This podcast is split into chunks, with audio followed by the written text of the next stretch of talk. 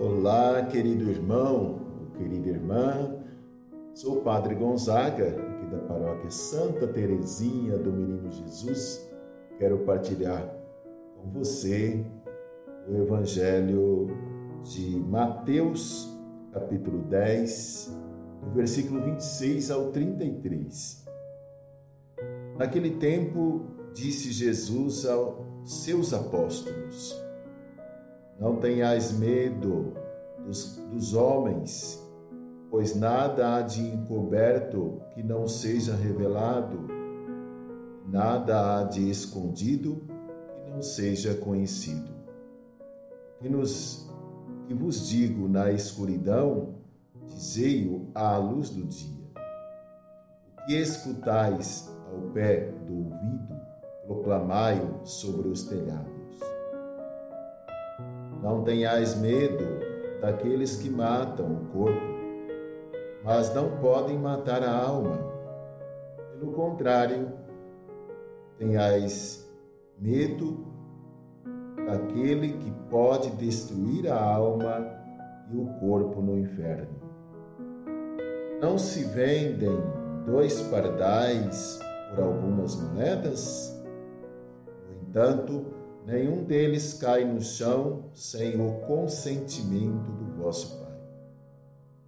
Quanto a vós, até os cabelos da vossa cabeça estão todos contados. Não tenhais medo, vós valeis mais do que muitos pardais. Portanto, Todo aquele que se declarar a meu favor diante dos homens, também eu me declararei em favor dele diante de meu Pai que está nos céus. Aquele, porém, que me, me negar diante dos homens, também eu o negarei diante do meu Pai que está nos céus palavra da salvação. Pois bem, profetas e apóstolos sem medo, o Evangelho vem trazer isso para nós hoje. O Evangelho de hoje, esta palavra do Senhor Jesus, continua o sermão missionário de Jesus com as instruções aos doze quando estão para partir para uma primeira missão ou para sua primeira missão apostólica. Veja bem, o que o Senhor diz aos apóstolos está dirigindo também aos cristãos de todos os tempos. Está dirigindo a cada um de nós no hoje da nossa história. Então, no texto evangélico há duas partes fundamentais correspondem a cada uma das atitudes básicas. A primeira, fora com medo, show medo, diz Jesus, e dá três razões para isso. E na segunda parte, fala sobre a confissão, confissão e testemunho de Cristo diante dos homens. Então nós percebemos na primeira parte e vai colocar em evidência o valor para uma missão difícil. O valor para uma missão difícil é a audácia, a valentia e coragem. São as características do seguidor de Cristo. Não tenham medo dos homens. É a ordem que por três vezes Jesus repete discípulo não deve temer a contradição, o isolamento, o ridículo, a perseguição, nem sequer a morte. Ele fala então por três motivos, ele dá três motivos para o cristão, o profeta, o apóstolo não ter medo. Primeiro é, é a força indomável do Evangelho, esta força indomável do Evangelho, que adquire transparência mesmo nas piores circunstâncias. Nada há de escondido que não seja revelado. Aquilo que lhes digo à noite, digo em pleno dia. Então, já é o primeiro motivo aqui, né? O primeiro motivo que ele traz em evidência. E então, ele falando isto, ele coloca já o primeiro ponto. Fala assim: olha, vocês é, vão pelo mundo todo e proclamem o evangelho a toda criatura. Então, por isso colocaram o evangelho como indomável, força indomável, como preferência. E a segunda condição para não ter medo é a inviolabilidade interior da pessoa. Quando ele diz: tenham medo dos que matam o corpo, mas não podem matar a alma. Isto é, é a vida em linguagem bíblica, né? Os tiranos podem matar a liberdade de expressão, a de ação e, inclusive, no caso limite da violência, a vida física, a morte. Mas os tiranos não podem destruir a pessoa, seu espírito, sua vida e liberdade interiores. Não pode. O único medo saudável é o temor de Deus, em cuja mão está a sentença definitiva. Mas esse temor religioso não é medo de um fiscal, mas de um pai, como mostra Jesus no próximo motivo, né, que é o terceiro ponto, a terceira condição para a gente não ter medo, para o cristão não temer. E a terceira condição é a providência de Deus sobre seus filhos. Deus é providente se ele cuida dos mais insignificantes seres de sua criação, como é o caso de um humilde pardal, quanto mais se preocupará conosco, seus filhos. Não se vende é, um casal de pardais por um centavo? Foi que ele perguntou, né? E contudo, nenhum só deles cai por terra sem que o Pai de vocês o saibam. Até os cabelos, ele fala, né? Até os cabelos de sua cabeça estão contados. Por isso, não tenham medo. Não há comparação entre vocês e os pardais. Não tenham medo. Olha, custar uns centavos ou um cruzeiro é valer bem pouco. O medo não combina com o conhecimento de Deus como Pai. Conhecimento que é experiência de amor e fonte de confiança e alegria. Porque o amor expulsa o temor. E onde está o Espírito de Deus, que é espírito de filiação, aí está a liberdade e a alegria dos filhos de Deus. Olha que bonito isso, essas três condições, então, que Jesus coloca para que nós, os cristãos, não tenham medo, para que os cristãos não tenham medo. Outro ponto importante, a questão de ser profeta e apóstolo, de ser discípulo, de ser cristão sem medo, é a confissão e o testemunho de Cristo. Está na segunda parte do Evangelho, Mateus capítulo 10, do versículo 32 ao 33. É, é a segunda recomendação de Jesus. Todo aquele que se declarar a meu favor diante dos outros, eu também vou declarar-me a seu favor diante de meu Pai que está no céu. Aquele, porém, que me renegar diante dos outros, também eu renegarei diante de meu Pai que está nos céus. Então a primeira é positiva. O primeiro positivo e depois o negativamente. Jesus afirma a mesma coisa. Em justa correspondência, ele afiançará diante de Deus aquele que o confessar diante dos homens como Senhor da história e da vida humana. Testemunho da fé cristã, tomar partido pelo Evangelho e confessar a Cristo é atitude necessária e de perene atualidade. Essa confissão não é reservada somente para situações limites de perseguição religiosa, oficial e aberta. Não. Cujo final é a prisão, a tortura e a morte. Máximo testemunho é dar a vida, coisa relativamente rara e não a não ser em casos de regimes políticos totalitários.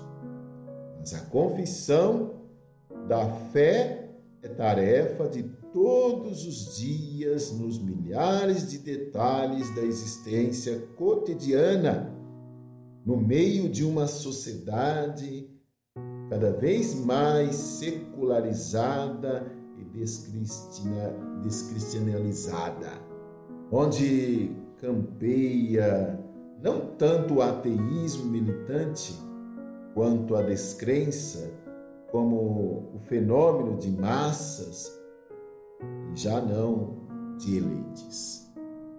Olha que interessante esse a segunda parte que Jesus traz para nós sobre a questão da confissão e do testemunho de Cristo.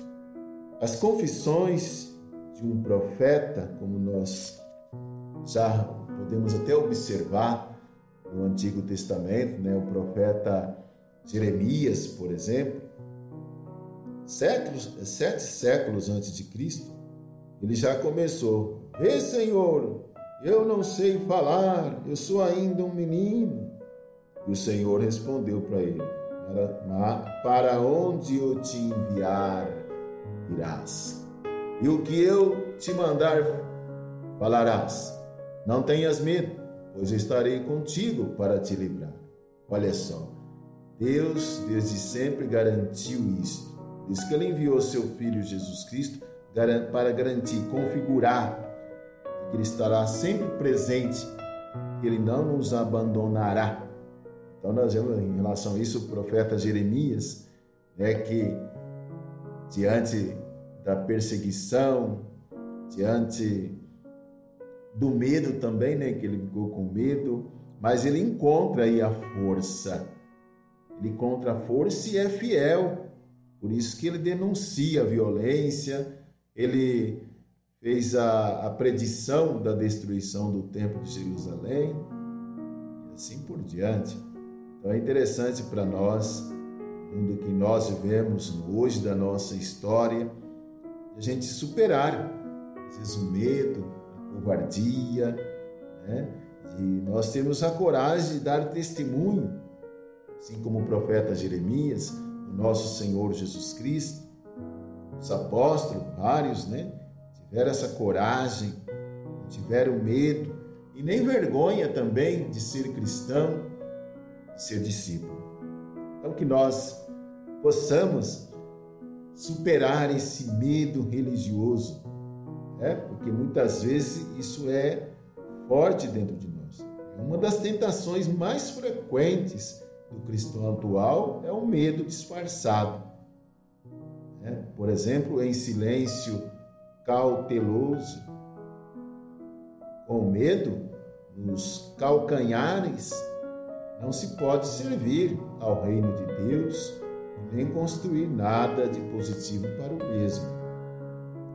Então, porque o medo leva à inibição, ao refúgio pietista e evasivo, e não falta aqueles que, inclusive, chegam a dissimular seu credo religioso em suas relações de amizade e em sua vida profissional e cívica. A intrepidez ou medo do cristão é metido à prova e em evidência diante dos critérios em voga sobre é, sobre amor e família, sexo e casamento, matrimônio e divórcio, vida e aborto, educação e liberdade, dinheiro e honestidade profissional, fé e compromisso cívico e político, justiça e direitos humanos, ética religiosa e a moralidade pseudo-progressista que taxa de arcaicos os princípios da moral cristã. Então, olha, são essas coisas que levam a pessoa, leva, nos leva, né, a, a negar realmente Jesus Cristo, negar os nossos princípios cristãos, quando nós somos dominados né, pela vergonha, dominados pelo medo. Então é importante lembrar sempre: ter medo de mostrar-se diferente, envergonhar-se das próprias crenças, amedrontar-se diante de ridicularização é ceder ao velho respeito humano. São Paulo já dizia isso. Não se envergonhar do evangelho no meio da sociedade. Não se envergonhar. Ai de mim se eu não evangelizar, né? Ai de mim se eu não evangelizar, falava São Paulo.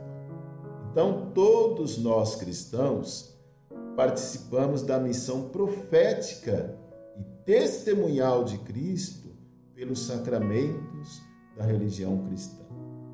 Portanto, inibir-se por medo ou por comodidade é ser infiel à missão.